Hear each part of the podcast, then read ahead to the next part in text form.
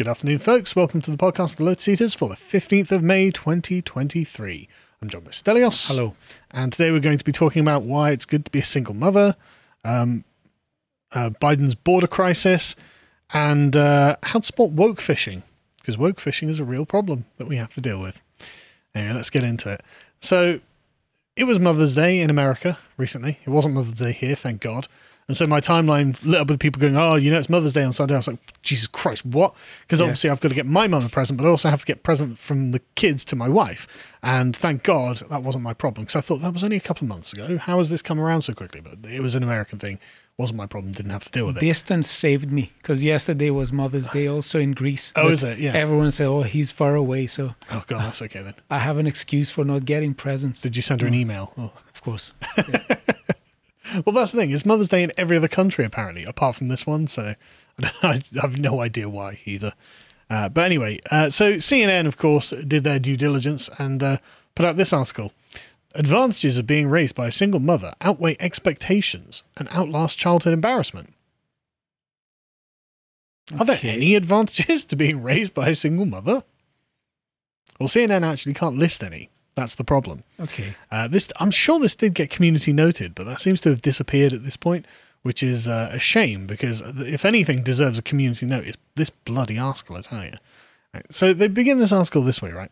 Roughly 24 million, or one third of all American children under 18, are living with an unmarried parent, according to a 2018 Pew Research Center analysis of the census data.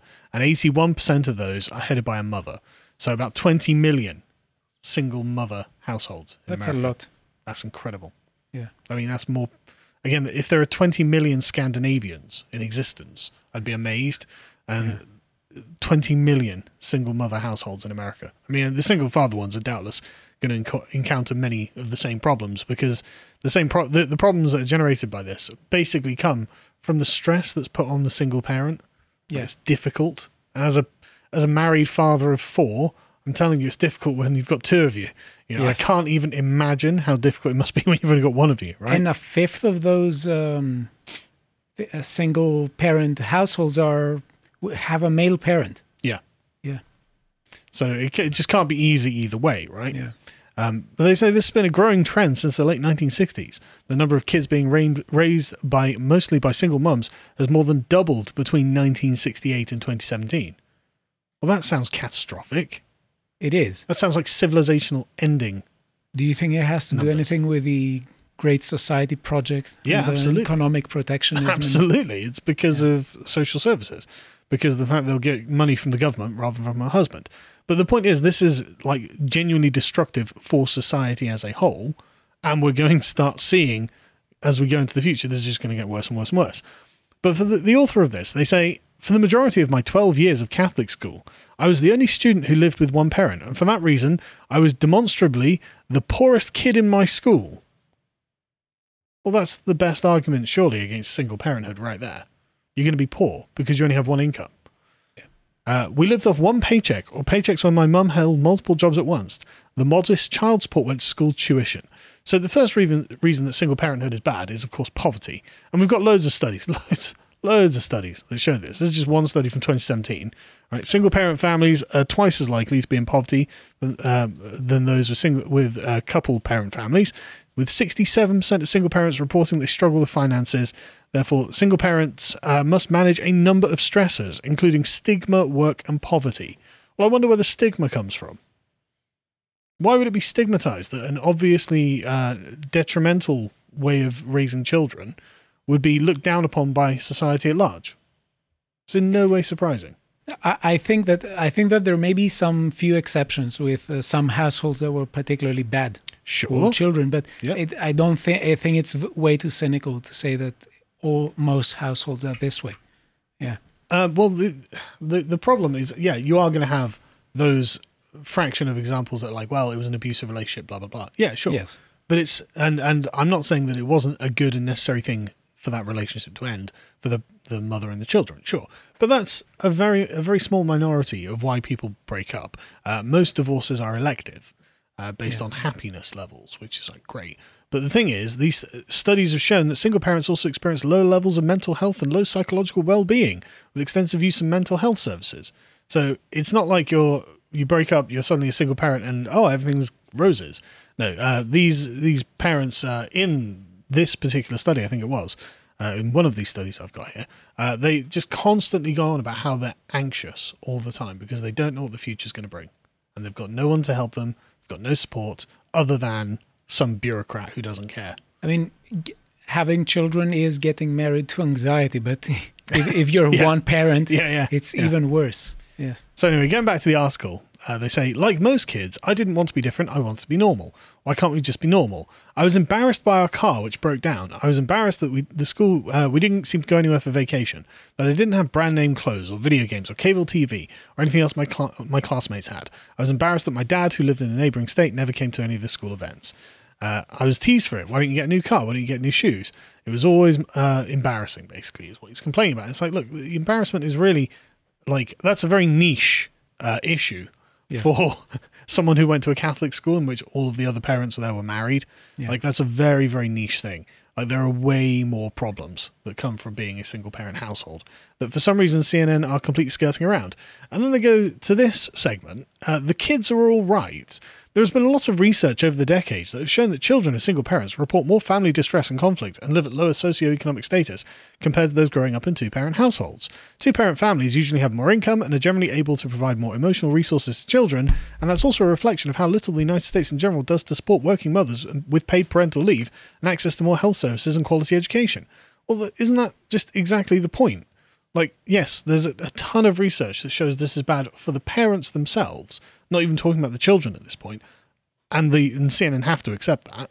Um, but uh, the problem with like things like you know health services and all these other things is these are a, these are a plaster that are being put over the gaping wound in society that is divorce and single parent households. I think that there's a very big danger with becoming a bit more paternalistic. And it seems to me that the big state mentality that is behind this is precisely based on the idea that hmm. people should be habituated into accepting more and more and more state interference and also thinking that the state is going to is going to solve issues like you know family. So that that that doesn't seem to be to be the right way.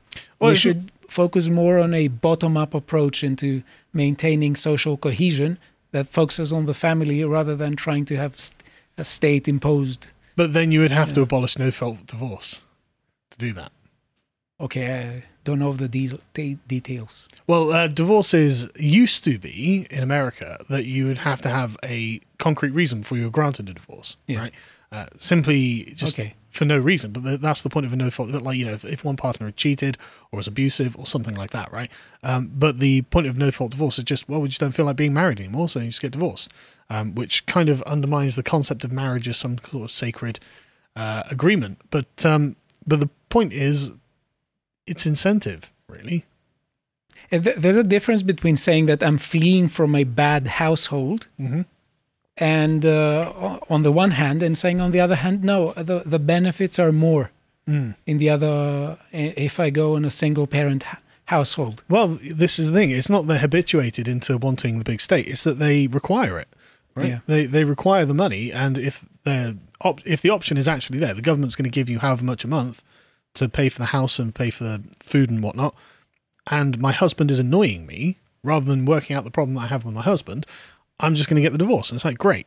Uh, and so this uh, 2017 study, however, looked at the no, sorry, go back to the article. Uh, looked at the long-term effects of single parenthood on kids and found that uh, there was nearly no impact in their quote general life satisfaction.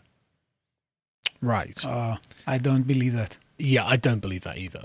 Right. no The, also, the authors also found no evidence supporting the widely held notion from popular science that boys are more affected by girls by the absence of their father. Again, I, it's not that they're more affected; it's they're affected in different ways. Right. yes Everyone knows what fatherless behavior in girls looks like, and it tends to generate a lot of revenue on OnlyFans. Right. But fatherless behavior in boys tends to increase the prison population. That's the issue. Um, what mattered most in terms of thriving, they concluded, was the quality and strength of the relationship between children and parents. Right, so actually, there's no problem here, according to CNN. Uh, if as long as the, the, the parents, or the parent and the children love each other, then it's fine. It's like, yeah, it's not that easy though, right? are we told in the same article that single parent households are associated with higher levels of of parent anxiety and that children have no problem. Yes. So that's nonsense. Yes. That's, you complete, have- that's complete nonsense. You've got a totally overworked, emotionally frazzled mother with mental health issues who's taking depression medication. Yeah. But the relationship that she's having with her children just as strong as ever. No, no, no. That- Don't believe that's it. nonsense. Yeah, and not just that. Like, like if if a mum's working part time with the dad working full time, uh, she gets to spend a higher number of hours per day with her children.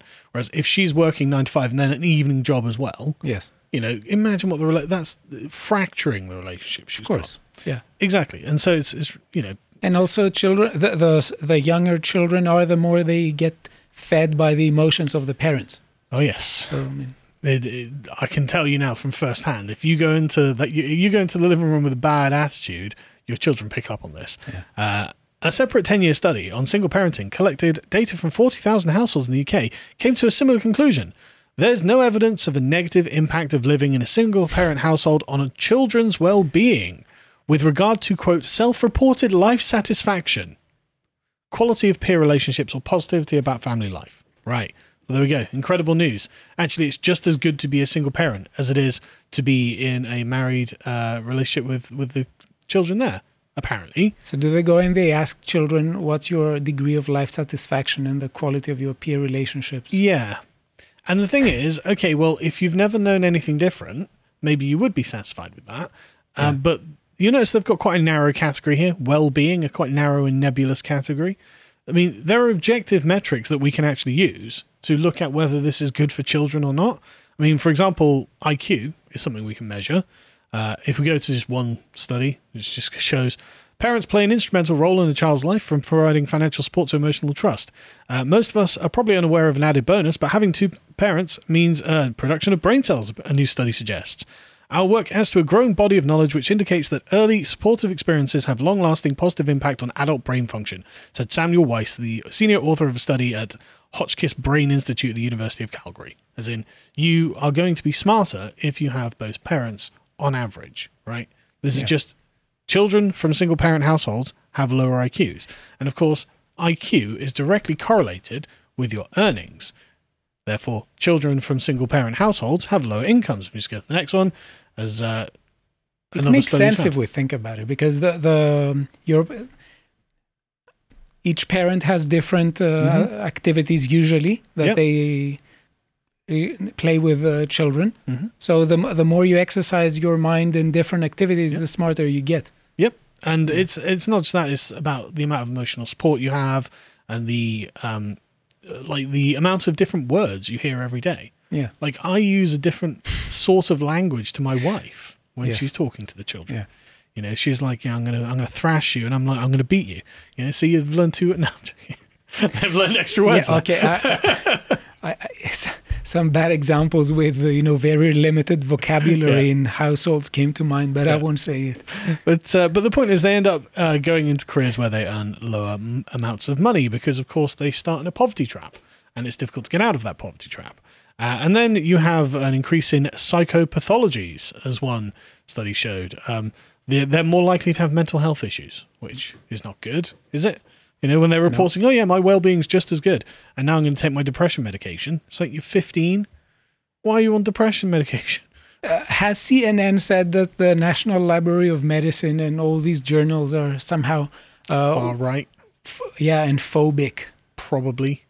Okay, yeah. Uh, so, yeah, they don't get to it, but um, and also they, of course, children of these parent fam- uh, single parent families are way more likely to become juvenile delinquents, which is not good. The International Journal of Science and Research, well-known right-wing think tank, and, uh, what what like, obviously this is going to be the case. Just obviously a very real connection between delinquent behavior and single parent families, in particular mother only families, produce more delinquent children than two parent families. Absence of fathers from children's lives is one of the most important causes related to children's well being, such as increasing rates of juvenile crime, depression, eating disorders, teen suicide, and abuse. Monitoring the child is also a major contribution to the creation of delinquency. There are many known factors that contribute to deviant behavior. Parents having a set dinner time, checking homework, and ha- can have a great impact on the child's emotional stability. Studies have shown that a strong parent child relationship can decrease child delinquent behavior. Difficult if you've got to work two jobs, to be honest, though, isn't it? Yeah. But I mean, I this isn't a terribly revelatory thing for me No, to no, be it's saying. not. What, what's revelatory is the CNN article. Yeah. Yeah. in praise of single mothers, why you've done nothing wrong, and why actually everything's just as good as if you had a secure and happy family. And this, this is just obviously not true. You know, oh, the children self report. Who cares what they self report? A, they're children, they don't know anything different. And maybe when they get older, they're like, hang on a second, I was deprived of a bunch of opportunities. Okay. You know, I was I was let down by my parents and their family life. And, it's- and this this is something that we covered in extensive detail in an episode of Contemplations with Josh on the website. So if you want us, go and sign up for five pound a month. And Josh is a psychologist. He has a master's degree in psychology, and he has done a much better job of collating the information on all of this. And in this episode, we go through it in detail, and all of these sources are listed in the reading list on the website. So if you want to use them in future, you absolutely can. But it's just terrible. It's just a genuinely like you are. Del- it's like deliberately starting your children on hard difficulty. Yeah. You know, so deliberately handicapping them for future prosperity, and they they've got to be really really lucky. And of course, not everyone can be lucky. So this is generally bad for them, and it's disgusting that CNN would be like, no, actually, it's all great. I've I've cherry picked these two studies that say no, everything's fine. No, everything isn't fine. You know, and like not even getting into their ability to form relationships as they get older. You know, they've got bad examples to follow. This is generally not good for anyone. Anyway, I'll leave it there because I'll, I'll just keep complaining about it. Yeah. But this is this is where like the actual liquidation of society is actually happening. I hate to be the bearer of bad news. Okay. So do we move forward to? Yeah. Yeah. Okay. So let's uh, talk about Biden's border crisis. Now, contrary to what Biden would have everyone believe, both within the US and outside, there is a southern border crisis. And the crisis will become more intense now that Title 42 ended. Now, Title 42 was a measure that allowed border agents to remove illegal immigrants quickly, and it was put forward uh, by Trump in order to help uh, prevent the spread of uh, COVID 19. Now, before we say more about this, you can visit our website. Uh, for only five pounds a month, you can have access to all our premium content, and you could watch uh, videos such as debating classical liberalism, which is a really interesting debate that we had, and it has generated uh, really good comments. And, uh, And the debate clearly isn't over yet. it isn't over yet. yet. I'll we we will be revisiting this. Okay, yes, and I think it's uh, really good, and it's uh, in a way really close to what we will be discussing because it seems to me that one of the main problems that some versions of liberalism had is with being in favor of unrestricted freedom of movement. This is uh, something that you could say that uh, liberal cosmopolitans have uh, completely uh, failed the people with, and they are actually putting forward completely illiberal tactics now. Well, th- this is also the point at which this libertarians have arrived at. They can't even conceive of the understanding of the nation state as being collectively owned by the people of the nation, and so they they've arrived at such an atomized, individualistic position that they can't understand why it would be desirable to not have mass immigration. Yes. And I see libertarians arguing this point all day, and I'm just like, right, okay, well, that's one yet another good reason not to be a libertarian, in my opinion. So basically, in a nutshell, my position is that in order for uh, people in you know the center right, right wing Mm-hmm. to go forward, I think we need to understand more uh, our values, Mm-hmm. and we need to have a much more sophisticated understanding of what it is that we value and how to go about it. One of, one of the things, sorry to go on about this for so long, but this was a really important discussion. And one, one of the things I think is important is for the conservative to be able to identify the liberal presuppositions in any of the arguments they're about to have. Okay. For example, when it comes to mass immigration, that presupposes that essentially we're all the same and that we all derive from the liberal idea that there's a kind of universal human and we can all, via the magic of the blank slate, end up as being basically exactly the same. Now, a conservative would say, no, that's nonsense. And actually, there are a great number of uh, social, uh, there's a a great amount of social baggage that people carry with them, and they can't unsocialize themselves from it, and they can't get around it. And therefore, there there are other concerns. But this is something the liberal is totally blind to because and, of what they assume. And uh, what I think that the goal at the end of the day is to formulate a good idea of a community and how this integrates into a Yeah. system of value. Speaking of communities, how is El Paso doing? Let us watch the next video.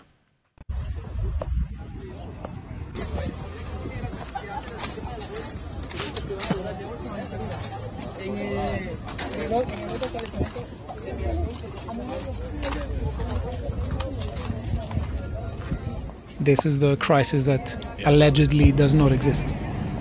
This is liberal presuppositions just being detonated right here. Oh, all humans are the same, really? No, they're really not. You know, all of the cultural habits that these people bring with them, they're not going to get rid of them. And you can see the difference.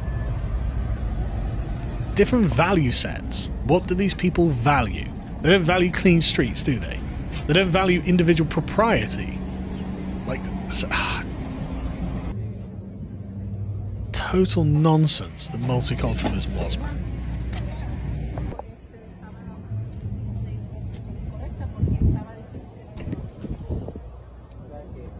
Does it look like these people can maintain the United States? I mean, the the thing is the whole the whole idea is that we, we need to think about what communities are and how they can be maintained. Now, one thing, if you go on on uh, Twitter and type border and go on videos and just scroll down a bit, if you can just walk and have some some images of things like that. For instance, we can watch here the southern crisis that uh, allegedly the southern border crisis that allegedly does not exist. If we can scroll down a bit and down uh, uh, here, you you get an idea. But just as a quick aside here, I really mean it about the, the difference in cultural temperaments, essentially. I, if this was Germans trying to get in to the southern border in the US, the streets wouldn't look like that, right? They just would not look like that. It wouldn't be like just rubbish everywhere. The Germans would be fastidious about the cleanliness of where they are, just because that's what the Germans are like. German streets are incredible, actually. Yeah. I lived in Germany for eight years and I never saw any amount of rubbish on the streets. We're not that neat and tidy. It's really annoying, Okay. actually. Uh, but it just it just would not be like this. But they are like that because they don't care. They come from a culture where that's not a value. And they bring that with them. They don't care. They didn't build the United States. They don't care if they turn it into an absolute rubbish pile. It doesn't matter to them. We're not the same. Let's click the next link, please, which is an article by the European Conservative. US record setting migrant surge as Title 42 ends. I read just from the beginning of it. The Biden administration and the left liberal press in the US have drastically downplayed, if not outright lied about, the surge of migration last week, which saw tens of thousands of migrants cross the US Mexico border illegally as Trump's pandemic related Title 42 asylum restrictions expired at midnight on Thursday, May the, the 11th. The U.S. Customs and Border Protection Agency has reported that 83,000 migrants illegally crossed the United States southern border with Mexico last week alone. In one week. One week. God. This is That's mad. Th- This reminds me of uh, Greece in 12, t- uh, 2015 when Syriza opened the borders and Mm. Yeah. we had a, a huge influx of people, close to Yeah. to a million in, in a year. May, it was maybe more. Now let's click on the next link, please. It's a video by Hakeem Jeffries. Let's listen to him. As is often the case with my extreme MAGA Republican colleagues, Based. they create a fictional argument around what's happening at the border and then actually do nothing to solve the real problem. And that is exactly what the Child Deportation Act is all about. So I, I, I really don't know details about what goes on with child deportation. I must say because Right. I don't know them, but there really is an issue with Yeah. the border, and I think the if you type border on Twitter, you you'll just see it. So um, another thing, um, Biden had uh, nominates an ambassador to Jordan, who, as you will see, is Mrs. Yael Lempert, who was grilled by Senator Bill Hagerty of Tennessee. Let's watch the next link. Chairman, I'd like to stay on the topic of Jordan if I could, Ms. Lempert. Um, is border security important? Senator, uh, thank you for the question. Uh, more security for Jordan or? Border security. Oh, I'm sorry. Thank you. Yes, Senator, border security is very important. Do you support physical security measures like border walls? In Jordan, Senator? Let's stay on Jordan. I think I would uh, have to defer to the Jordanians whether they think that uh, such uh, measures. Well, we're spending useful. American taxpayer dollars for border security in Jordan. Are you familiar with the president's budget request?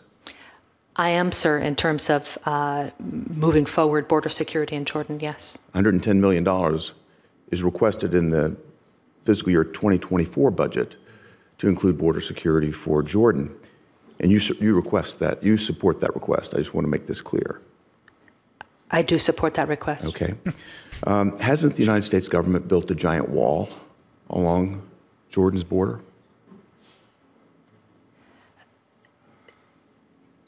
With uh, on the border With the between United Jordan States taxpayer dollars, has the U.S. government built a wall along Jordan's border? the U.S. government has worked with Jordan to enhance uh, its border security in a var- variety of ways, Senator. Let's be clear U.S. taxpayer dollars have been deployed in this regard. Is that correct? That is correct. And as uh, our nominee, uh, you'd be responsible for overseeing future funding in this regard. Is that correct? That is correct, Senator, if confirmed. In fact, the omnibus last year provides for at least $150 million for border security in Jordan. It's a large amount of taxpayer dollars. And if you think about the purpose of this, is to provide physical security, to keep people from illegally crossing into Jordan. Isn't that correct? It is to provide physical security uh, to stop uh, drug smugglers, uh, to deal with the threat of uh, Jordan's uh, neighbor, Syria. Uh, obviously, the conflict there uh, continues, and it's a, it's a dangerous neighborhood. Well, I would think that if the funding request that's been put in place uh, for the for the coming year is the size it is, there must be a belief that this sort of funding is important and that this sort of physical security is effective. Is that correct? In the Jordanian context, uh, I, I do believe that that is correct, Senator. Well, you've been very clear to talk about this in the Jordanian context. I just think it's an important lesson for us to learn as Americans that we're spending United States taxpayer dollars. I think we could pause the video here. security. And uh, Okay, that was amazing, right? yeah, Uh, like all of the the problems that she lists that Jordan might may be having with Syria Yeah. are exactly the same problems that America is having with Mexico. Yes. Like northern Mexico is cartel central, apparently. Drugs, guns, and terrible people come across that border, and you could see the total, total um, weaseliness of that woman, where she's like, "Oh no, I have been completely caught." The borders, in principle, are they worth having? Well, yes, for the case of Jordan, which means yes, of course, for everyone. And we are actually spending the money to build Jordan a big, beautiful wall. And of course, and I don't know why this is something that Americans have had to debate. Obviously, walls work. Well, that's why we've been using them since, well, actually, Jordan. the, the foundation of the city Jordan, actually, which is like 9,000 years ago, had a wall because walls work. I We've think- always known this. I think it was a brilliant video. Yeah, it was because amazing. It's it's almost that I, I don't know. what if Bi- weasel she is. I don't know what Biden picked when uh, he picked her as a nominee because Hmm. she seemed to have common sense. At least Uh, she, Yeah. you can see that she understands that what she says is uh, the principle of it is correct that you do Oh, need yeah. borders. But Yeah. you know, she she tried to hide it. But you know, she she didn't have the classic uh, you know woke temperament that many of No. the people have. So you know, bad pick maybe for his uh, purposes, but But you can tell she'd been completely outflanked there. and She's just like the the contradiction is on bare display, and she's a massive hypocrite, and everyone can see it. Yeah.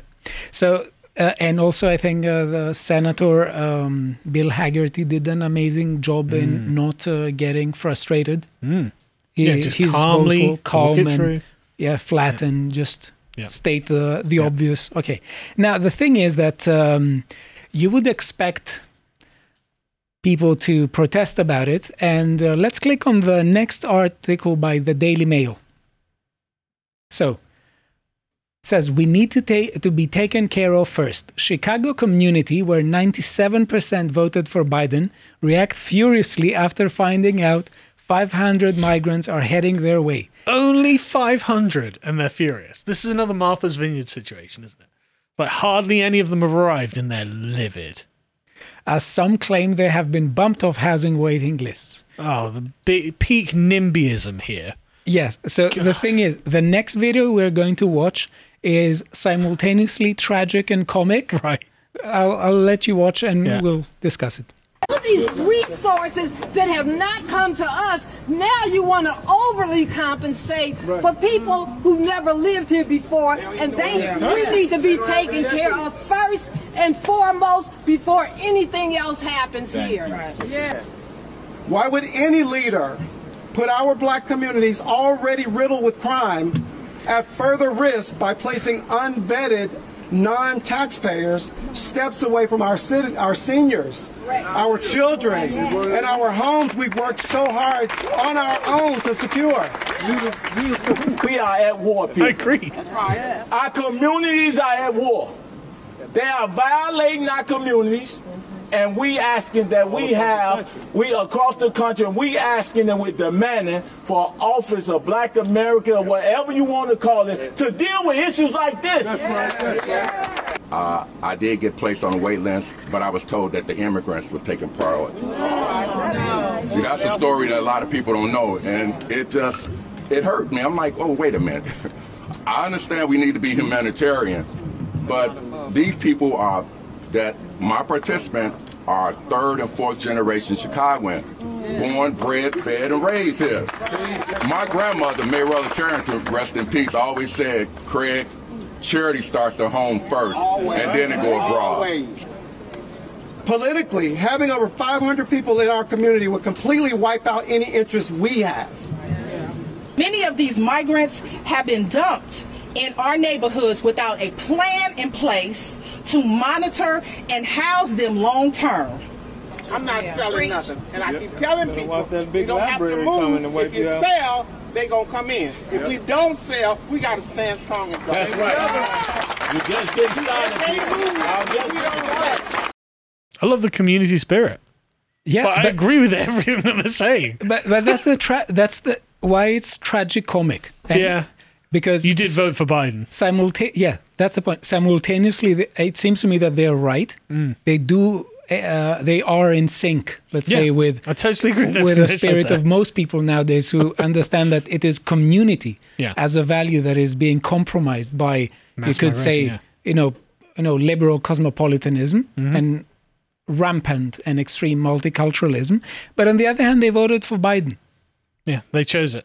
Uh, you cannot say that he wasn't exactly clear about what he Yeah, the yeah, he agenda was- he was putting forward I'm going to end Trump's racist border policies. Yes. Well, he did. And now you've got 500 migrants living in your small community. What And now? one thing I want to ask, because this is, the, imagine if uh, the people who said the following list were actually white people. So the list is Well, then they'd be racist. resources should be given to us because we have been living here before them. Yep.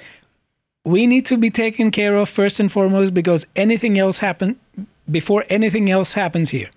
Why would any leader place our communities already ridden by crime to more risk by placing undocumented non-taxpayers steps away from our seniors, That's a great children, question. and our homes? Great question. I just, we, if only we had an answer, Lisa Nandy. Another th- another thing, I did get placed on a wait list, but I was told that immigrants have priority, and it hurt me. Wow, it's almost like we've got a limited amount of resources that have to be shared amongst a set number of people. And if you increase that number of people, the resources become more scarce. Yes. So, and when he talks about hurt, it's an issue of sentiment. Yes. It's not just that oh, okay, I, I got it was a long list and I couldn't, you know, fulfill the chores of the day. I got, you know, Mm. Yeah, I stuck with red tape. It was it hurt me. But they, I mean, I, I totally agree with them. Like they are being Yeah. betrayed by the people who they voted for. But I mean, we all have been at this point. So welcome to the club. Nice to meet you. We're the far right. We just want our countries not to be subsumed in an unlimited number of foreigners. and the argument at the end, because I think that this is this is the this is actually it. They put the argument well. They said I don't know how many people are in that community, but I guess due to uh, especially due to being afraid by the number, Yeah. it's not a very big community. But one of the final uh, claims that was put forward was politically having over 500 migrants in our community will wipe out any political interest we have. Yeah, very interesting. So imagine if we say it's it's it's not the issue of 500 it's the idea of how many people you have from different communities without cultural continuities who are placed in a particular area Yeah, because if it was like 50, they probably wouldn't complain that much. Yeah. They probably, well, it's not that many. yeah so what if people who said these things were white the answer is obvious okay now let's go to the next link uh, we see that uh, Texas uh, governor Based black xenophobes will sends- save the rest. Sorry. send- sends uh, migrants to uh, Kamala Harris's home once again. Good for them. Yeah. Next link, please. And let's go to Florida. Now, uh, there was a new Flor- uh, bill that uh, Ron DeSantis signed. And um, I don't know if uh, everything is finished with it or there are still steps to be taken. But this is, you know, you can check the bill if you are interested in, in more detail. Let's go on the next Well, link. what did the bill do? Sorry. So uh, it, it does many things. Right. It, it's uh, it tightens up Florida's immigration policy. Okay. And as we will see in this article, I will just read down on the from the strengthening employment requirements. You will see exactly what it does. Mm-hmm. It says uh, if we go a bit down, a bit here. Okay, strengthening employment requirements. So it says several sections of the bill outline strengthened employment requirements, including employers are required to verify a new employee's employment eligibility within three business days after the first day the new employee begins working for pay. Private employers with 25 or more employees must use the federal e Verify system to verify a new employee's employment eligibility starting on July 1. Public agencies are also required to use the e Verify system to verify new employees' employment eligibility. Employers cannot continue to employ an unauthorized immigrant after obtaining knowledge that a person is or has entered the country illegally. So it has various various uh, penalties. So, for instance, um, it says that there may be up to ten thousand dollars fine Mm-hmm. for uh, every undocumented immigrant on the on the businesses that Yeah, they on the work for, and it also increases penalties for human smuggling, Mm-hmm.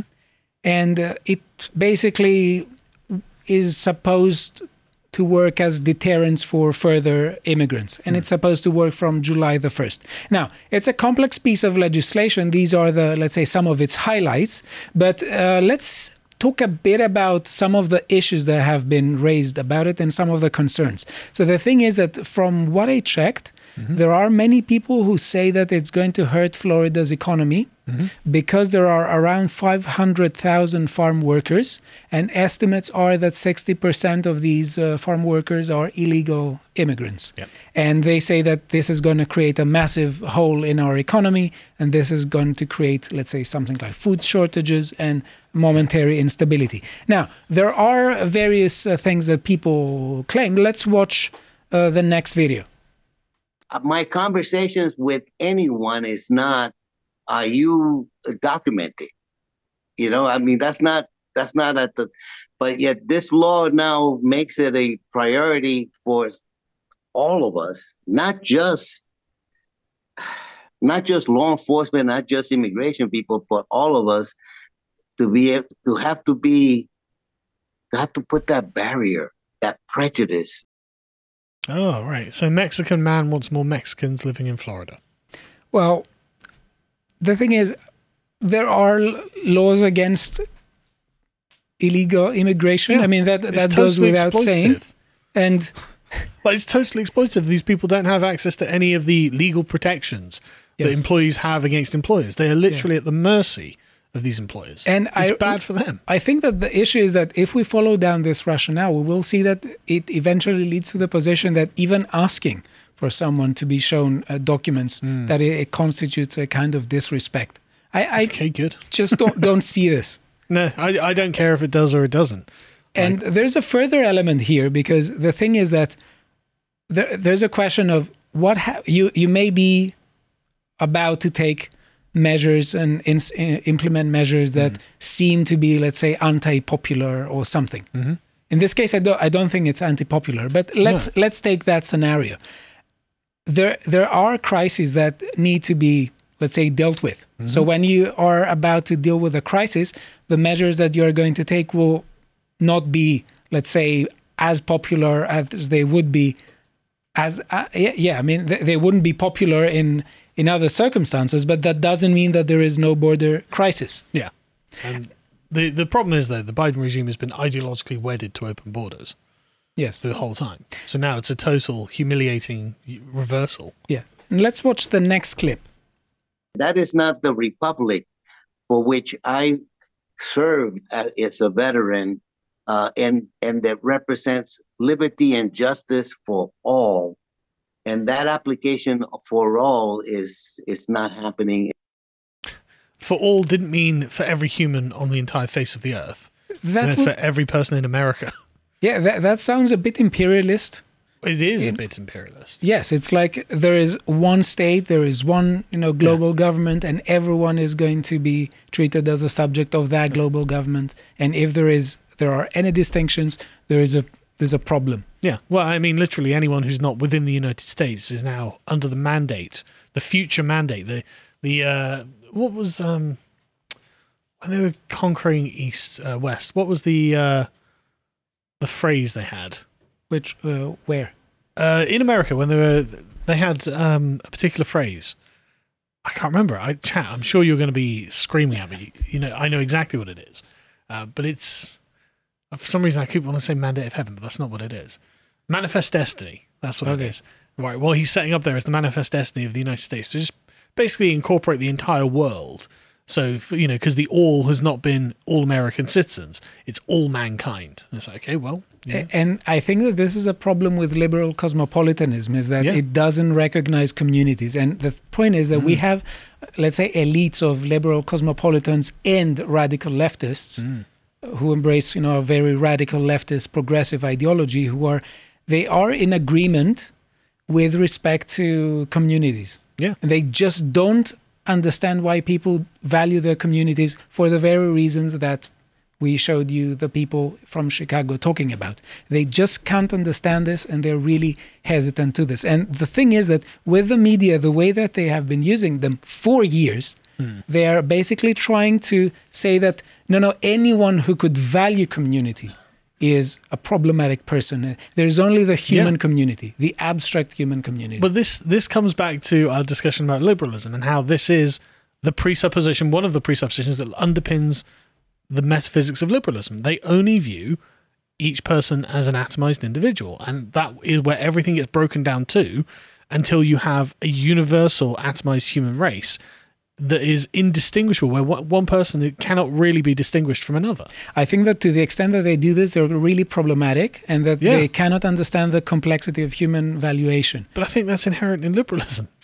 I, ca- I, th- I think we can have liberalism with with borders, but let's let's keep that for Well, round two. that's- But okay. one final thing to say to say because it it's uh, I think it's interesting here is that we very frequently hear an argument about the economic impact of some measures that are supposed to aid communities. Yeah.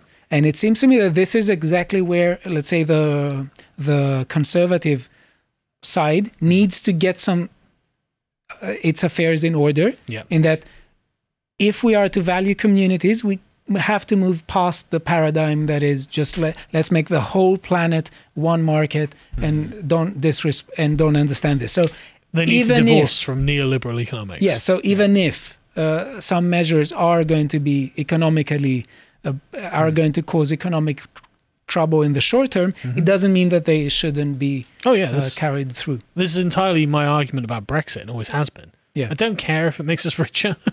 I don't care. It's not about that, you know. Mm. And I'm I'm very tired of our countries just being literally just economic zones Yeah. in which lines must go up. and in which every value is just to, going to be understood in monetary values. yeah, absolutely. And these are the arguments that people like that Yeah. put forward. Yeah. Yeah. yeah.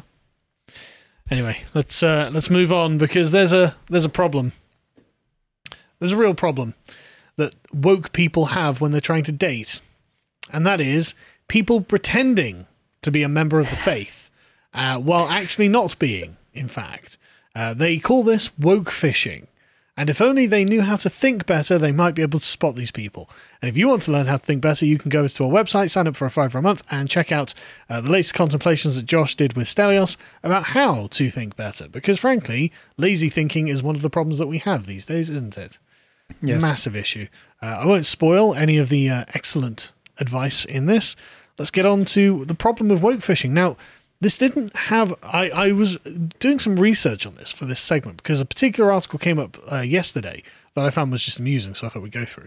And so I, I looked at it, and it's hard to find anything about woke fishing before 2020, which implies that this is where uh, you can see the sort of um, the graph where people start becoming woke uh, in sort of mid 2020s, uh, sorry, 2010s, and then it becomes the popular paradigm, or at least ostensibly so.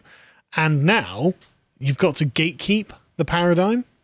They're like, oh no, no, no, we've got to we've got to make sure that the people inside are properly woke. They're not just posers who are Yeah. coming in for the clouds, right? And this is absolutely what has been happening. So this is the uh, one of the earliest articles I could find, which was Vice. Uh, woke fishing, put simply, is when people masquerade as holding progressive political views to ensnare potential partners, literally like it's going to church Okay. and pretending to be a Christian in order to get yourself a wife, right? A woke fish may present uh, themselves as a protest attending, sex positive, anti racist, intersectional feminist who drinks ethically sourced oat milk and has a back catalogue of Audre Lorde twice. So it's uh, literally no different saying, you know, a, a, a Christ fisher uh, might, you know, attend church, pretend to be chaste. You know, they don't uh, they don't drink excessively, and all these other, you know, the Christian canards. It's exactly the same. It's like people who pre. It, it it's decades old. It's Yeah. li- it's like uh, people who pretend to be left wing to to sleep with women. Yeah, and that, well, that's Yeah. exactly the problem they to have. have the image of the rebel. Yeah, that's exactly what they have. Uh, Yeah. And now these uh, young men who are just like, well, if I say that I support, you know, the latest feminist vegan activism, then she'll sleep with me. And this is the problem they've run into. Um, but the point I'm making though is this is obviously a set of religious catechisms that they are uh, patrolling against. This is just just a honestly points of faith, right? They say a lot of us have been woke fished, maybe now more so than ever.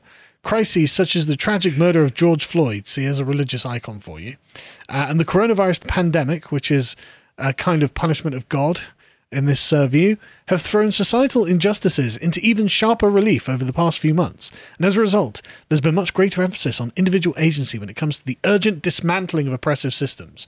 Uh, this is uh, akin to the Christian view of sin, right? Okay. It's it's akin to that, as in it's always with us. It's always going to be with us, and it's a constant struggle against sin on a personal, individual level. I mean, they've actually arrived at essentially a remaking of Christianity with this. right? Uh, but I lo- it's just it's no it's no surprise that singles are now consciously choosing partners who are on the same wavelength as them. Just as no surprise that others are to- are adapting to circumvent this. So basically, what they're saying is Zoomers have been completely corrupted by millennial religion. This that's what this is. So we'll go for Tom, 23 from Bristol, has a lot to say about being woke fished. I remember on my first date with this guy, we spoke about racism in the UK. Oh, God, can you even imagine? Go on a date with this guy, and he's just like, Yeah, so racism in Britain. Oh. That's not a good topic to bring up on a first date. No. I'm sorry to say. Just Over the coming weeks, we spoke a great lot, a lot about diversifying the curriculum and issues surrounding the monarchy. Oh, God. Sorry, I, I want to revise my statement. I think it's an excellent thing to. Br- it's an excellent uh, topic for a first uh, date. Yeah, when you sit down on a first date, you're like, look, how do you feel about diversifying the curriculum? And they're like, what? It's like, brilliant, right. Yes, exactly, What, okay. what, what were you Green watching? light. Yeah, yeah, what were you watching on TV yesterday? Yeah. yeah, that's red flag averted. Um, but uh, so apparently, the guy that Tom had been seeing definitely did not put his words into practice. As much as he would talk about being progressive, he would laugh at racial slurs. It sounded like he used being a social justice warrior as a personality trait, but did the exact opposite. Yeah. Mm. Imagine that being your entire life. Imagine that being the thing that you think about all day, every day. Um, Zara, 23, was woke fished too. Again, this is Zoomers getting woke fished, right? Uh, after being in a relationship with her ex for a year, she realized that his views seemed really off in a way they hadn't been to begin with. Initially, he was very philosophical, artistic, and well read. He was passionate about the environment and staunchly opposed to the likes of Jordan Peterson. However, he would want to debate every argument and play devil's advocate the whole time. So he's a big fan of John Beeson then. Yeah. Uh, he didn't accept that some things are fundamental to people's identity and not up for questioning. As in, you can't you can't question that in the beginning there was the Word, right? And the Yeah. Word was God. And Jesus is the Son of God. And he died on the cross the remittance of all mankind. So you can't question this. This is beyond questioning. It's a point of religious faith, right? And you can't change also. No, no, It's like, okay, you're, you're not the same person you were a year ago. Exactly. Right. I don't know who you have become. Once he tried arguing with my queer best friend that straight people were as oppressed as gay people. I mean, that's quite funny, really. Um, I found the incessant need to debate exhausting and often upsetting, and he never even acknowledged his own privilege. Yeah. Uh, and she she ends by saying, "Oh, he didn't ha- realistically have enough in common with me, as in he wasn't a member of my religion." That's what you're saying. You know, he doesn't uh, he doesn't adhere to the good book of Andrea Dworkin. Uh, so in 2021, so a year later, Cosmopolitan, like how to spot woke fishing. Uh, well, good question. What are the red flags of woke fishing? Uh, it can be a variety of things. Someone claiming to be a feminist or anti-racist or vegan or something else that aligns. Again, I love that they know it's literally a dogma. It's Yeah. all of the same things. Or a polygraph test. Yeah. Put the hand and see if the if the pul- the pulses are Yeah, rising. But, but it's all the same topics in exactly the same way with completely orthodox opinions. I mean, it literally this like as if there was some progressive council of Nicaea that Yeah. determined the orthodoxy for the faith. Faith, right? But um, uh, yeah, so someone who upfront espouses their feminist ideals in their dating bio or offers you a woman-oriented cookbook or book, sorry, in recommendations is definitely cringy, but they could just mean well. Instead, look for other signs they might not 100% stand by their views. Do they claim to be a feminist, then reel off non-feminist views? Do they claim to fight for racism, but actually just seem to fetishize people of color? Do they talk over you on issues that actually affect you but not them? Sorry, See- who writes this? Honestly, they, these people are just they just want to write an article. Well, uh, Phalian media outlets uh, Vice and Cosmopolitan. Actually, I don't know how Cosmopolitan's doing, but I do know that Vice has definitely failed. Yeah. So, uh, not good for them. Uh, so, what can you do to avoid being woke fished? And the answer is talk, talk, talk. Ugh. Now, we've got to talk about social justice non-stop. Just to ensure that we are being. I mean, imagine if you you went on a date with a woman and she's wearing a cross. But okay, I don't mind you're a Christian, you know. And then she's like, right, so we need to talk about Jesus. It's like, okay, I believe in Jesus, you know. And so, no, no, no, no, all the time. We need to talk more about Jesus and more and more and more. And you'd be like, oh my god, I want to talk about Game of Thrones. You know, like, It gets people into being interrogators. well, Yeah. that's that's what this the, sounds the like. grand right? woke inquisitor. Exactly. So- That's exactly what it sounds like. Um, it could, if someone seems to be faltering or lying about an issue, ask them outright what their thoughts are on it. If someone is skirting around how they voted, ask them to their face. They're unlikely to be able to lie if you just ask. Having real, meaningful, lengthy conversations. Again, it sounds like uh, being processed in a cult, doesn't Yeah. it? Right.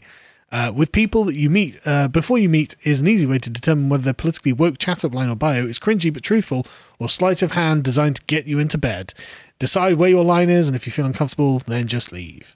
Um, uh, so, Th- th- this will this will is, is will backfire. well, yeah, because the, the constituency of woke people is about 8% of the population. Yes. Whereas the conti- constituency of people who are prepared to lie about being woke just to get someone in bed It's probably a lot higher. The, the thing is that this is guaranteed a guaranteed way for uh, people who are let's say who don't who, who are really good liars to end up sleeping with woke people. Yes. That that's the effect. Yes. Uh, Sophie adds too that not rushing into anything and trusting yourself will help. If you think someone is pretending to be someone else or something else, uh, my advice is to slow it right down, date other people, and when you feel sure, end the relationship. Right. First question: Are you you or are you someone else? Well, uh, what I, I find interesting is like just just date someone else, bro. It's like yeah, well, I mean that is the answer, isn't it? Um, but when is a woke fish not a woke fish? Well, when it doesn't matter to you. If someone says that they're vegan, but you find out that they occasionally eat a box of fried chicken, or they're very drunk or very sad, uh, they're not necessarily woke fishing you. They're just human, right? So how hate the sin, not the sinner. That's Yeah. where we've arrived at there. they're just human. Everyone's human. Everyone sins by eating that box of fried chicken, even though they claim to be vegans. I love it. I love. it. It's just a religion. It is literally a religion, right? I think it's a good it's a good thing that it happens. I, I obviously I don't agree, but I think it's ultimately good Yeah. because people will get get so bored of it, and they will see Yeah. that what we are saying and uh, many, let's say, people are really averse because they don't like change, they don't like to uh, listen to bad news, and they don't like to say, no, no, they, they say, no, no, there's no problem with the woke, you're magnifying it, all this. I, I want them to see this on, I want them to see it on their dating life. I want, yeah, I want every conversation they have with every prospective romantic partner to be an interrogation into Black Lives Matter. Yeah. So, uh, May 2023, Forbes put out this article. Again, this is apparently still a, a persistent and on running problem for members of this progressive faith.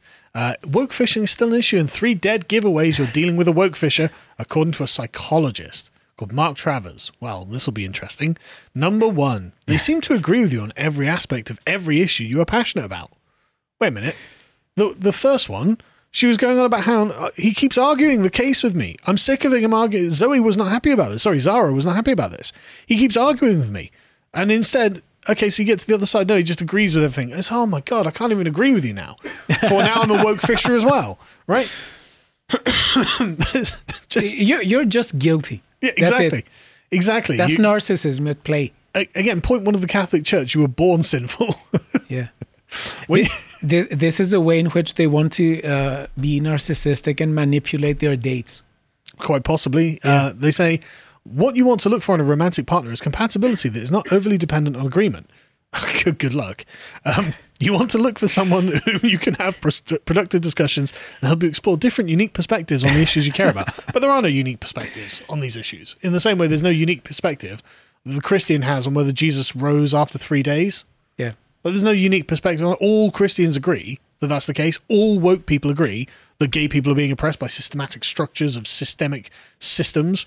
Uh, you know, it's they, there are these points of faith on which there is no unique perspective. For instance, if you are someone who cares deeply about equal pay, jeez, it just sounds weird. Like, it, I, I can't take any of this seriously anymore, right? Yeah. A compatible partner would like also likely believe that people need to be compensated fairly for their work, regardless of gender. Is that really a political position?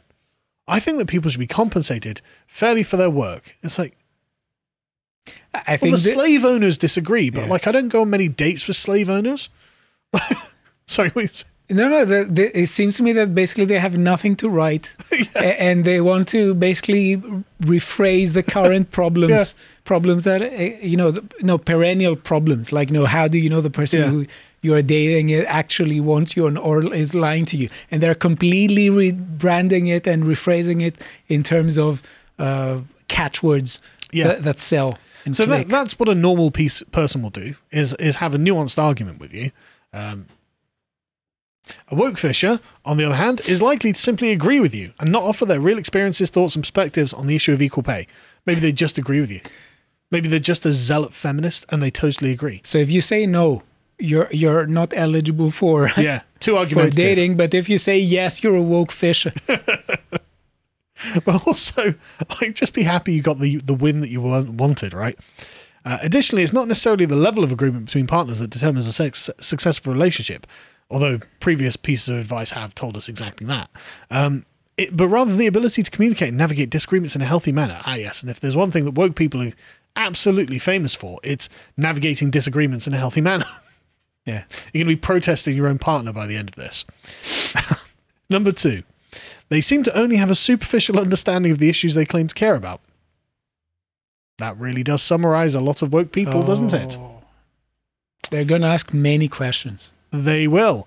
Woke fishers may try to impress you. I love that they use woke fishers as if this is a constituency, as if Yeah. there's a community of woke fishers Yeah. who get around every Sunday and like, look, how can we fish the wokeists, right? Because they're so sexy, we just have to try and sleep with them. But uh, we don't. We need a strategy, guys. This is a group Yeah. strategy, right? Yeah. And so you can identify the woke fishers who have been coordinating against the woke. They need a flag. Yeah. The flag of the wo- flag of the woke fishers. Yeah, they do. They do need a Yeah. flag. I will put that flag in my bio. and they need to have a flag protocol. Yes, Yeah, yes, no, no, absolutely. I want a woke fisher flag.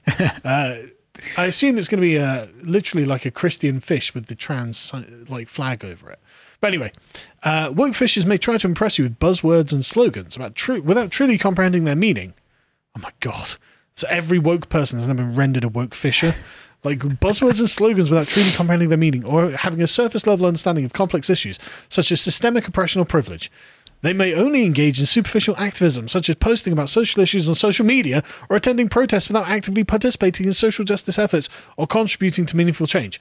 So every single activist online is a woke fisher, according to this rendering. Question: Are you blind to your to your group prejudice? if you say yes, you're not eligible. But this, if you say no, you're lying. Yeah, exactly. He- heads, I, I win. Tails, you lose.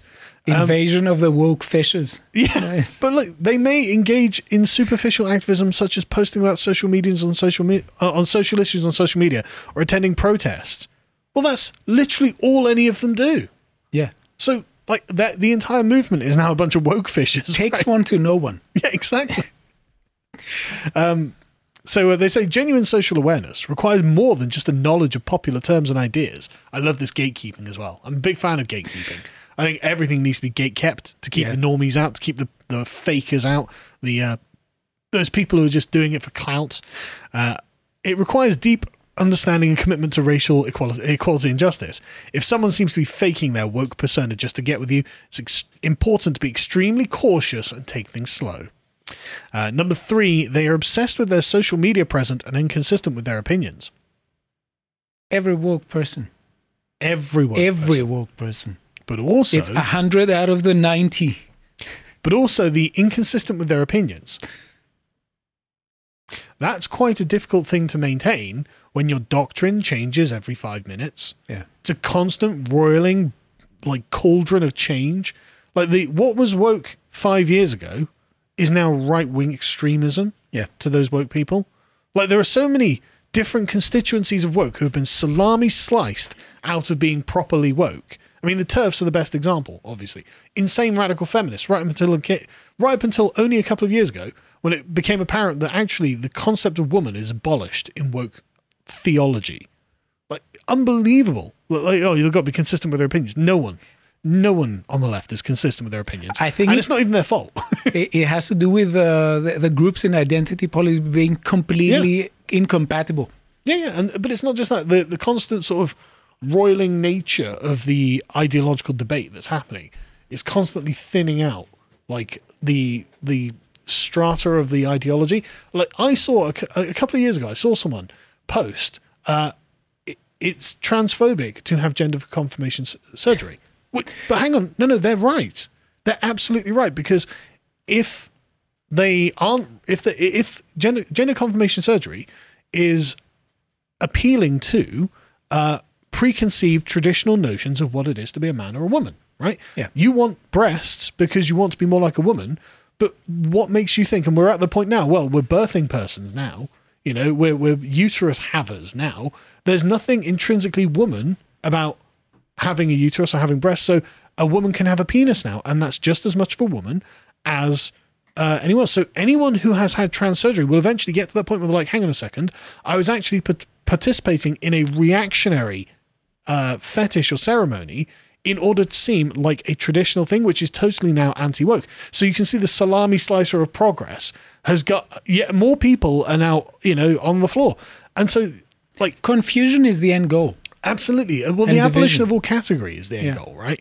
And so those people who transitioned, well, that inherently presupposes categories that are immutable or uh, established by nature, which is very reactionary and anti-progress. So, like, I just feel bad that they're now expected to have consistent opinions. I feel, I feel kind of bad for them. You know, I mean, people, a normal person living a normal life has ins- inconsistent opinions Yeah. that they, you know, change over time. They, I used to believe that then, I don't believe that now because they've learned and grown. But the problem that the woke have is that the ideology is changing at such a rapid pace that even if you feel that you've been consistent, you're no longer woke, and so now you're a woke fisher, Yeah. and now that person has to break up with you. Just, it's just bad luck, right? I just, I'd, I'd feel bad for them if it wasn't so comical and stupid. Um, but uh, yeah, we'll we'll leave that there because um, well, the last bit, being aware of the sign, the conclusion is being aware of the signs of a woke fisher can help you avoid potential heartbreak and disappointment. How long do woke relationships really last? When all you have in common is your religion, you know, really. Remember that genuine social awareness and progressivism is about more than buzzwords or surface level activism. By keeping these dead giveaways in mind, you can better navigate the world of social justice dating and find a partner who shares your values and commitment to social justice. God, I'm so glad I'm married. There- There's no other. There's nothing other to in their uh, of value in their lives. No. I mean, it's just all of it social justice. There's nothing else of that. I, I, I'm I'm getting frustrated. But uh, as I said before, I think that it would be a good idea if this if this article was a bit more influential in the woke camp Mm. because it will make them ask more, demand more out of the people that they want to date, and finally they would be doing our job for us. Well, they, they're They would be convincing people that you know we're insufferable. They're we are insufferable. Yeah, but they're already basically undateable, right? Because like there's a remarkably high number of woke people who just deeply unattractive, and then they're like, ah, but that's fat phobic. How dare you, or whatever, right? Yeah. And so they they marginalize themselves out of the da- dating pool. I mean, like Dylan Mulvaney was complaining the other day that no one is messaging him to go on a date with them. It's like, I mean, don't know what to tell you. Don't know if I can help, but um, best of luck. Anyway, we'll leave that there. Let's go to the video comments. Regarding your segment on Friday, May 12th, 2023, the uh, Irish government going insane. What's to stop someone from simply emailing hateful material from a burner account to somebody and then accusing them of possession of hate speech stuff? I mean, it's like the easiest political assassination you could possibly do. Literally nothing, nothing. nothing. Unfortunately, nothing. Carl's Friday section on the madness of Canada hit home with me. As someone who moved here 15 years ago, I have been able to watch a large portion of the slide.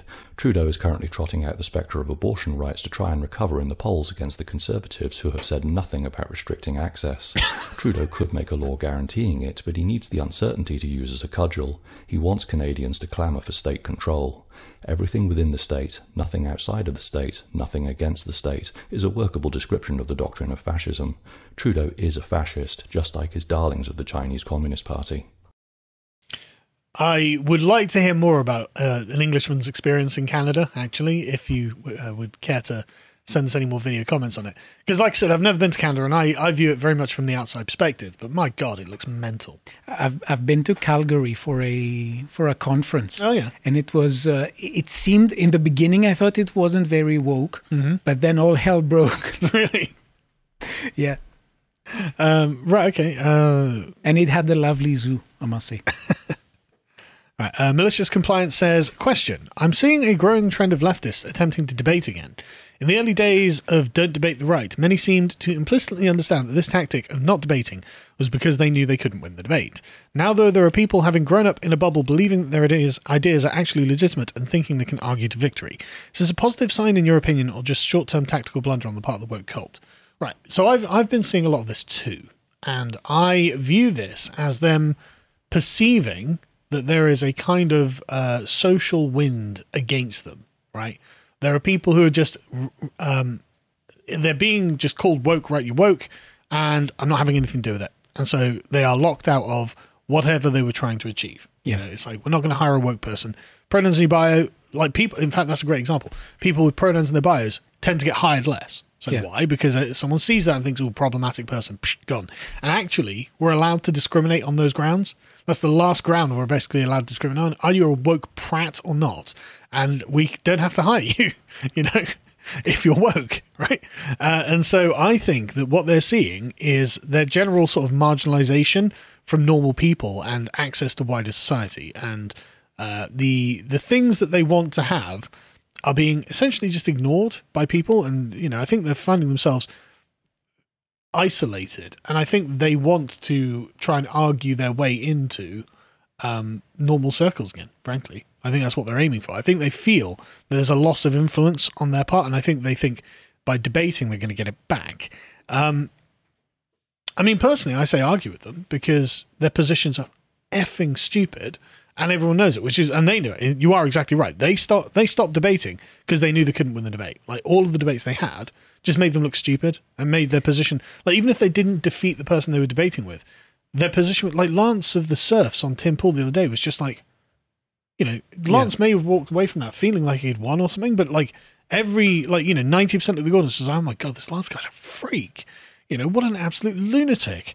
This can't be your average leftist, can it? And it turns out that it is the average leftist. I think, in general, I'm in favor of debating, but I Mm. think there are some issues that shouldn't be debated. I do But agree. th- There, there is there's one question I have, and I haven't made up my mind. That sometimes, even in ridiculous issues, Hmm. sometimes it's I don't know if it's good to let the other person embarrass themselves. Well, I mean, it. I, I suppose it depends what the issue is. Um, Yes. but g- generally, I'm okay with it. I, I'm I'm Mm. quite happy to hear the argument for almost anything. But like, I, I must say also that there there are some traps that they do, and Connor ha- uh, faced one. Oh, did he? Yes, because he Connor went to debate uh, some people on the Hmm. issue of coronation and the Oh, yeah, yeah. who was it? Uh, the Bridgerton uh, actress. I I know the One I- one of the I actresses yeah, in, who played in Bridgerton, who is, by the way, just incredibly low quality. Uh, it's just, just Right. don't watch it. Uh, she said that uh, it's a terribly white family. Oh yeah. And he went to debate uh, some people about it, and they cut some of his responses. Yeah. It was a pre-recorded debate. That Yeah. he, yes, I mean, so yeah. I mean, you're never going to get honesty out of these people and the Yeah. media that supports them. Yeah. But uh, no, I, I think uh, having having the debates on social media yourself is actually one of the best, best ways because you don't know what's going to go viral, right? Yeah. And oh, I, I see a lot of like you know three or four uh, post exchanges that get screenshotted and then go viral because they just express the insane mindset of these people, and it's worth having that out there. It's worth the people being able to see it. And honestly, I find it quite fun just to watch them get to a point where they know their position's indefensible Yeah. and uh, they've got nowhere to go. Anyway, Joan of Arc says, uh, from abortion to no fault divorce, children are the sacrifice for the selfish de- desires of adults. This is why I'm a female who absolutely despises feminism. Yeah, but that's exactly right, though, isn't it? You know, that's exactly right. Like, it's the the children are the ones who suffer from this, and now you've got a bunch of post hoc like studies going, oh no, actually everything's fine. The well being of the children is fine. It's like no, they end up with worse life expectancy, worse like worse worse outcomes to be expected. They've got lower IQ, they've got more mental health issues, they have trouble forming relationships, all these other things. But they self-report a perfectly a, a normal level of well-being. So like you know, one to ten, they report five like everyone else. So yeah, but they don't know what they've lost. it's it. it's an extreme emphasis on autonomy because Yeah. we hear many, many many people saying, "Oh no, I don't want family because it sacrifices my autonomy, it violates Yeah. it." They don't understand that the, the very idea of of human relationships involves, let's say, the auton. You could say the the choice in some cases to become dependent to other people. Mm. Yeah. it's not a family is an institution where everyone depends on everyone else in all sorts of ways we should resist the tendency of watching only money and saying, "Oh, I'm uh, I'm let's say financially dependent, so every I'm, I'm I'm completely the other person is not dependent." I, I hate this. Uh, oh, I can't afford to have children as well. It's like, no, you can, right? Because you spend, you know, however much a month, a, a large section of your budget each month, going out, doing this, doing the other.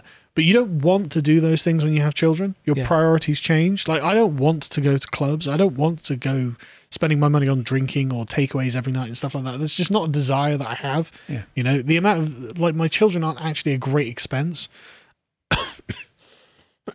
anyway, uh, Dan says, My five year old has started coming up uh, to me recently and telling me that she never wants me and mummy to split up.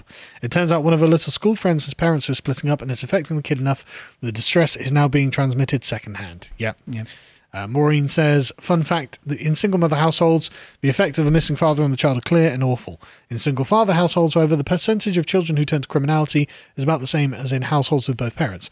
Well, that's because the father is the lawgiver of the house and he is the one who keeps the children in line uh, with the voice. All fathers have the voice. from Dune. Yeah, no, it literally is. It literally is the voice. And when you Stay out of jail. yeah, you. and- I mean, like you. You don't even notice that you're doing it, and I can't do it artificially either, Yeah. right? But as soon as soon as my kids start misbehaving, it just comes. Like it's just it just flows. It's literally like from Dune. Uh, it really is. And uh, and the and honestly, women just can't do it, right? Because it comes from the chest. It's a, it, like your voice goes down a register and it becomes harsh and deep, and you can feel the power of the voice. And it's women just can't do it. It's a man thing. Men do the voice. I'm I'm sure that that's ninety percent of controlling children is the voice.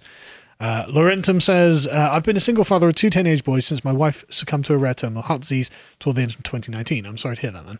Um, it's worth bearing in mind that not all single parents have chosen to be so. Yep, that's correct. Uh, to coin a phrase, a room full of single parents can be diverse. Uh, that said, as much as some proportion of single parenthood is inevitable, it can rarely, if ever, be as effective as dual parenting.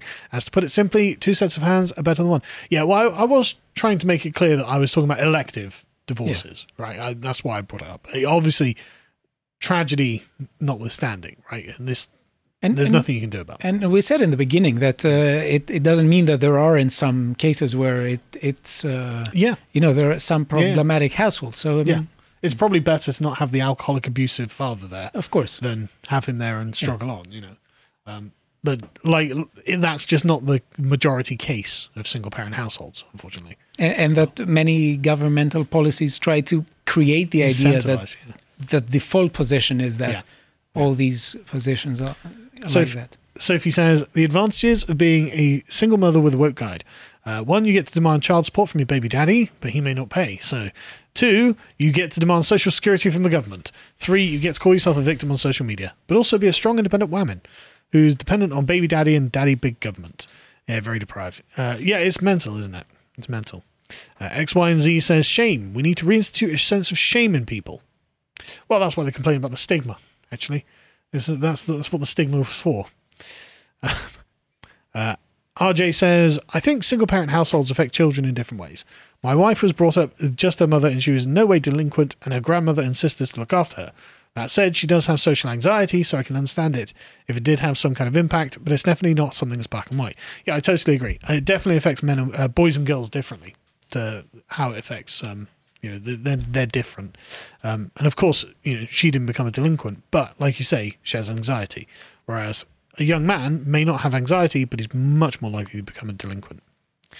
Um, Rue the Day says, Let me tell you, hardly anyone I knew who grew up in a two parent household, uh, and my God, does it affect us. There were rich kids with a single mother who turned out even worse than us, who walked into shoe, school in gaping shoes. Money is not the issue here. Uh, well, it, it may not be the only issue. I think it is an issue, um, but it's not the only issue. Uh, someone online says, Single mothers raise criminals by and large. They do for the boys. Uh, I was one of the only people in my school with a mum and dad, and I was the only one not drinking and smoking weed and getting syphilis. Yeah, I know. Um, Andrew says, note the bias of the author, trying to validate their childhood as being the product of a single parent household. I guess author bias doesn't matter if it pushes the narrative. good point. Good point. I should have picked up on that, actually. Um, Matthew says, Lord forbid anything have a negative stigma attached to it these days. You might offend someone by rightfully calling out their bad choices. Except being conservative, as we all know, anything to the right of Bernie Sanders as a white nationalist in the MSN now should be condemned as an evil abom- abomination. Yes. Baron von Moorhawk says 20 million single mothers raising the entire family after their deadbeat husbands ran out of cigarettes. No, one, no wonder civilization is crumbling. Uh, George says, unfortunately, there are financial benefits of being a single mother. And I tell you what, right? This this is so preposterous, right? That Tony Blair's Labour Party Yeah. did not have a cap on the amount of money they were prepared to give single mothers. Okay. And so they would give them like a certain amount and then £500 a month for every child that they had. You're going to get loads of fatherless children. And this is something that women on council estates, I coming from a very working class background, women on council estates are very aware of this. Like they know if they just get pregnant, the government will give them a house. If they have another baby, the government will give them 500 extra quid a month. They know this, you know, and so it incentivizes this. And uh, that is just atrocious. The Conservatives actually capped it at 25 grand a year. Okay. 25 grand. That's the cap. I, j- oh, I hate this country so much sometimes. Let's go to comments on the second segment. Alpha of the Betas. Chicago voted for no border wall. Chicago voted for mass immigration. Chicago voted to become a sanctuary city. That's totally But true. Chicago didn't vote for the consequences of its actions. Yep. It's uh, like the statement that I don't remember who said that you can uh, you can choose to evade reality, but you cannot choose Rand. to That was Ayn evade the consequences of yeah evading reality. Yeah.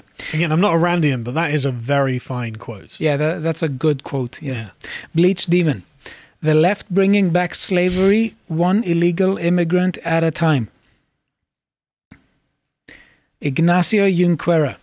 Don't come into my country, take advantage of my system, take a job in my community, and diminish my political voice to then have the audacity to cry because I demand you to be documented and legal. Oh, it's mad, isn't it?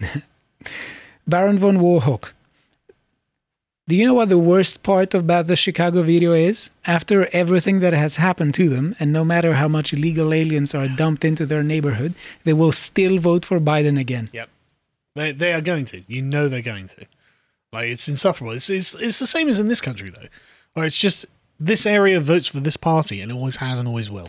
So, I think, uh, generally speaking, it seems to me that people vote for whatever they think that it's going to affect them positively. So if I think that if they think that Biden's position is going to affect I them, don't- they may. I don't know. I don't- because it, it's not ultimately about. I, I don't think it's about what beliefs are ultimately. I- It's I about don't think so perceived self-interest. I don't even think it's that. I don't think it's that complicated. I think it's literally habituation. I think it's just habit. I think that they've just always voted Biden. They can't imagine they, they've got an emotional revulsion to voting for the Republicans because for some reason the Democrat, or you know, they bought into the idea that the Democrats actually care about them or something. And so even if the Democrats are ruining their lives, ruining their communities, you know, crimes through the roof, economic prospects are down, house prices are down, everyone's leaving, the community's falling apart. They're not going to be like, well, I'm not going to vote Trump. He's racist. It's like, okay, well, then just And that is why Biden went uh, on a university lecture now, and he or not uh, ceremony, not lecture, Yeah. and he was saying that the enemy right now is white supremacy. But the thing is, like, if like, what would be the? I, I always want to ask them, what would be the effects of racist governance, in your opinion? Would it be uh, deprived communities? Would it be high crime rates? Would it be a lack of law enforcement? Would it be would it be a lack of security in your own life, economic opportunities? And if you have all of those problems in your communities now, well, then is that not the racist administration that you were fearing? You know, but of course, you don't get to raise those sort of questions, do you? Sophie Liv, yeah, keep saying that. If anyone should be against open borders, it should be the black communities. Because, yeah, when people celebrate that whites are being replaced, blacks are too.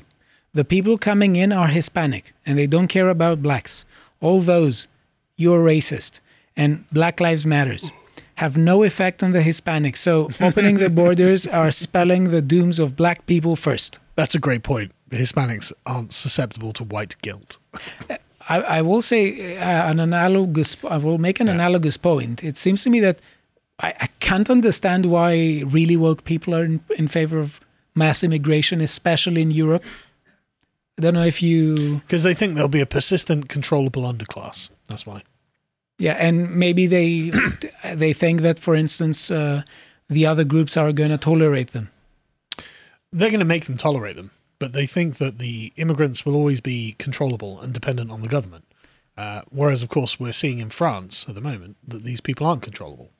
And uh, not only that, but there's an issue that was again explained by the video that it's also an issue of numbers. If you the numbers of the group, the host group, dwindle, yeah. and the uh, numbers of other groups rise, and especially when there aren't uh, cultural continuities. It's literally- significant cultural continuities that have to do with respecting tolerance for Yeah. the last 400 years after the Reformation in the Western world.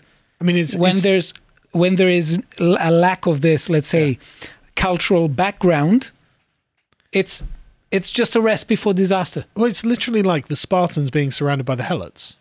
Like, have you not noticed how few Spartans there are and how many Helots surround you? You know, it's like, oh, good point.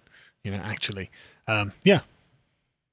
Okay, Jean of Arc. Uh, sorry, Chicago. You made your bed. Now lie in it, and then try and navigate the massive amount of gun control laws you also voted for, so that you can use your 2A rights to defend yourselves and your families. Hmm.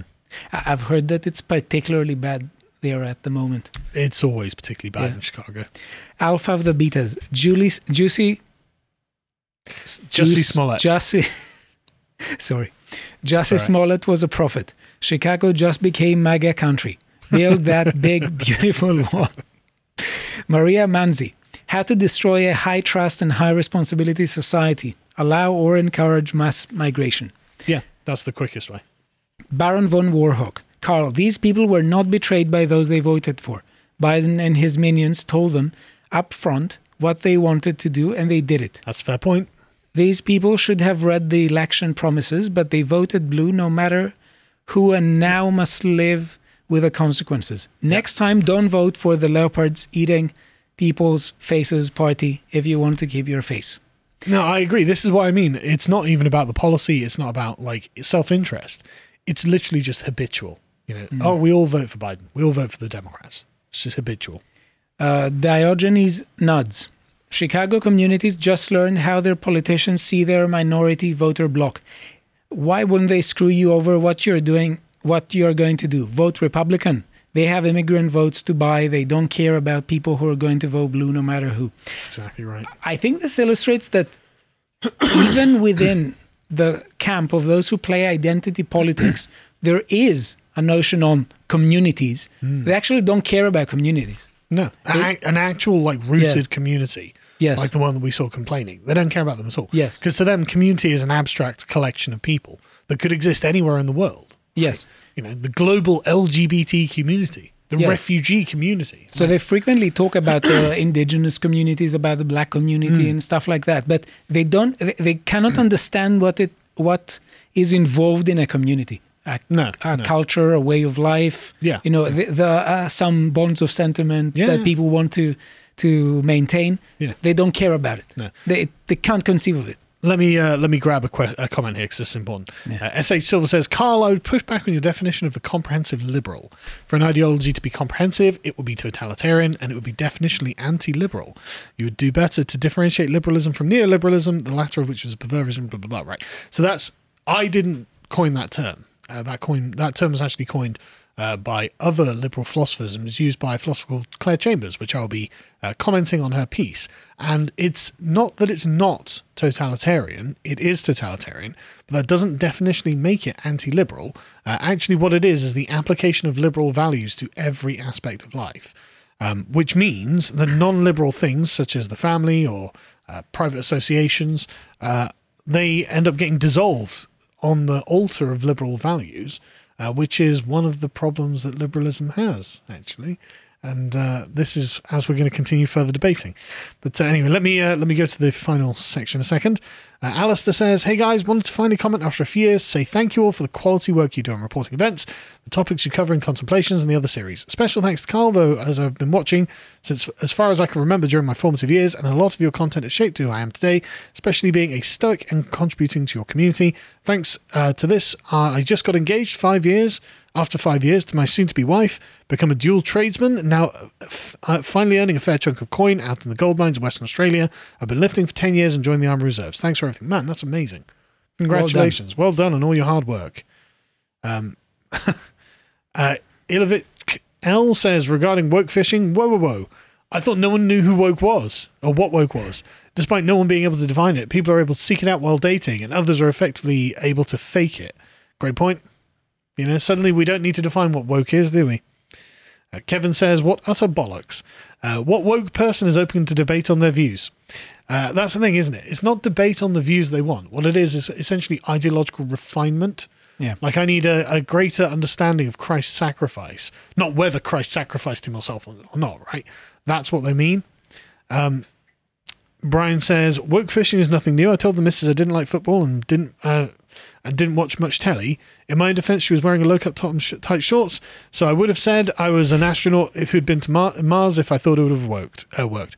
Yeah, well, that's men for you, isn't it? Ignacio says, God, I am grateful for getting together with my girlfriend back in 2014 after knowing each other from school and bypassing the entire dating game because I'd rather be alone than try and find a partner in today's climate. Yeah, I can't even imagine. I can't even imagine how awful it'd be. Like, I think dating apps are the worst thing that's ever happened, to be honest, to human relations. Like, Yeah. I, I've, you know, when I was like uh, single, like a decade ago, I used dating sites before the apps became a thing, and they were all terrible. I've Total never failure. used them. Oh, they're, they're just useless because no one's what you think they're going to be. And there's never, like, the expectations are too high because everyone polishes their bio. Yeah. And so, you know, they take the best photo. And so everyone's always disappointed with the person they actually get to sit opposite of. And so it's just a terrible, terrible thing. Meet someone in real life, That's the only way to do it. HR Saves Slave says, When I was in uni, me and my friends always said the Blue Hair Brigade were the easy targets. Conservative right wing women are too modest and have too many standards to bother if you're just looking to hook up. uh, that's true, actually. You know, when they're like, oh, well, you should slow down and take something, like, come on, look at your constituency. You know, they, they're uber feminists who don't understand that that's, uh, that they, they view that as essentially a form of oppression. Um, Bleach Demon says, "Give a date, uh, give a date to a woke fish, and it's a cheap lay. Teach them to woke fish, and it's a lifetime assault." Thirteen Transilonians. Uh, Omar says, "I think woke fishing is stupid, sexy, conservative cope. Uh, chances are the anti-racists are actually against racism." But the dictionary uses definitions that aren't self- self-referential. Alternatively, they are correctly identifying the hypocrisy of the leftists, but aren't able to connect the dots. Quite, poss- quite, po- quite possibly. Uh, Lord Nerevar says, Woke fishing is easy because you just need to know a few buzzwords and how to use them in a sentence. I do it all the time on, on account of having been once in the woke cult myself. It's honestly a good way to move around an organization. I've been offered jobs in my sector because of my firm commitment to diversity, equity, and inclusion. Uh, well, I don't doubt, actually, that there's every incentive um, to do that. And if that's the uh, metric by which they're going to promote you, I do not blame you. And I, in fact, fully recommend that you advance yourself as far as you can and make as much money out of the diversity initiative and inclusion agenda as you can. Screw it. Uh, now people are, it's mandatory. Yeah. Almost every applica- Yeah. job Yeah, yeah. application says you need to feel, uh, feel die sentiment, uh, um, statements. Yeah. And uh, finally, from As Desert Rat, regarding Dylan Mulvaney, just because you think you look sexy in a dress doesn't mean the rest of the world thinks you look sexy in a dress. And who would want to date a ridiculous political exhibitionist? Great question. Anyway, we anyway we'll leave it there, folks. Thanks for joining us. We'll be back tomorrow, same time, same place. If you want to support us, go sign up on the website and have a great day.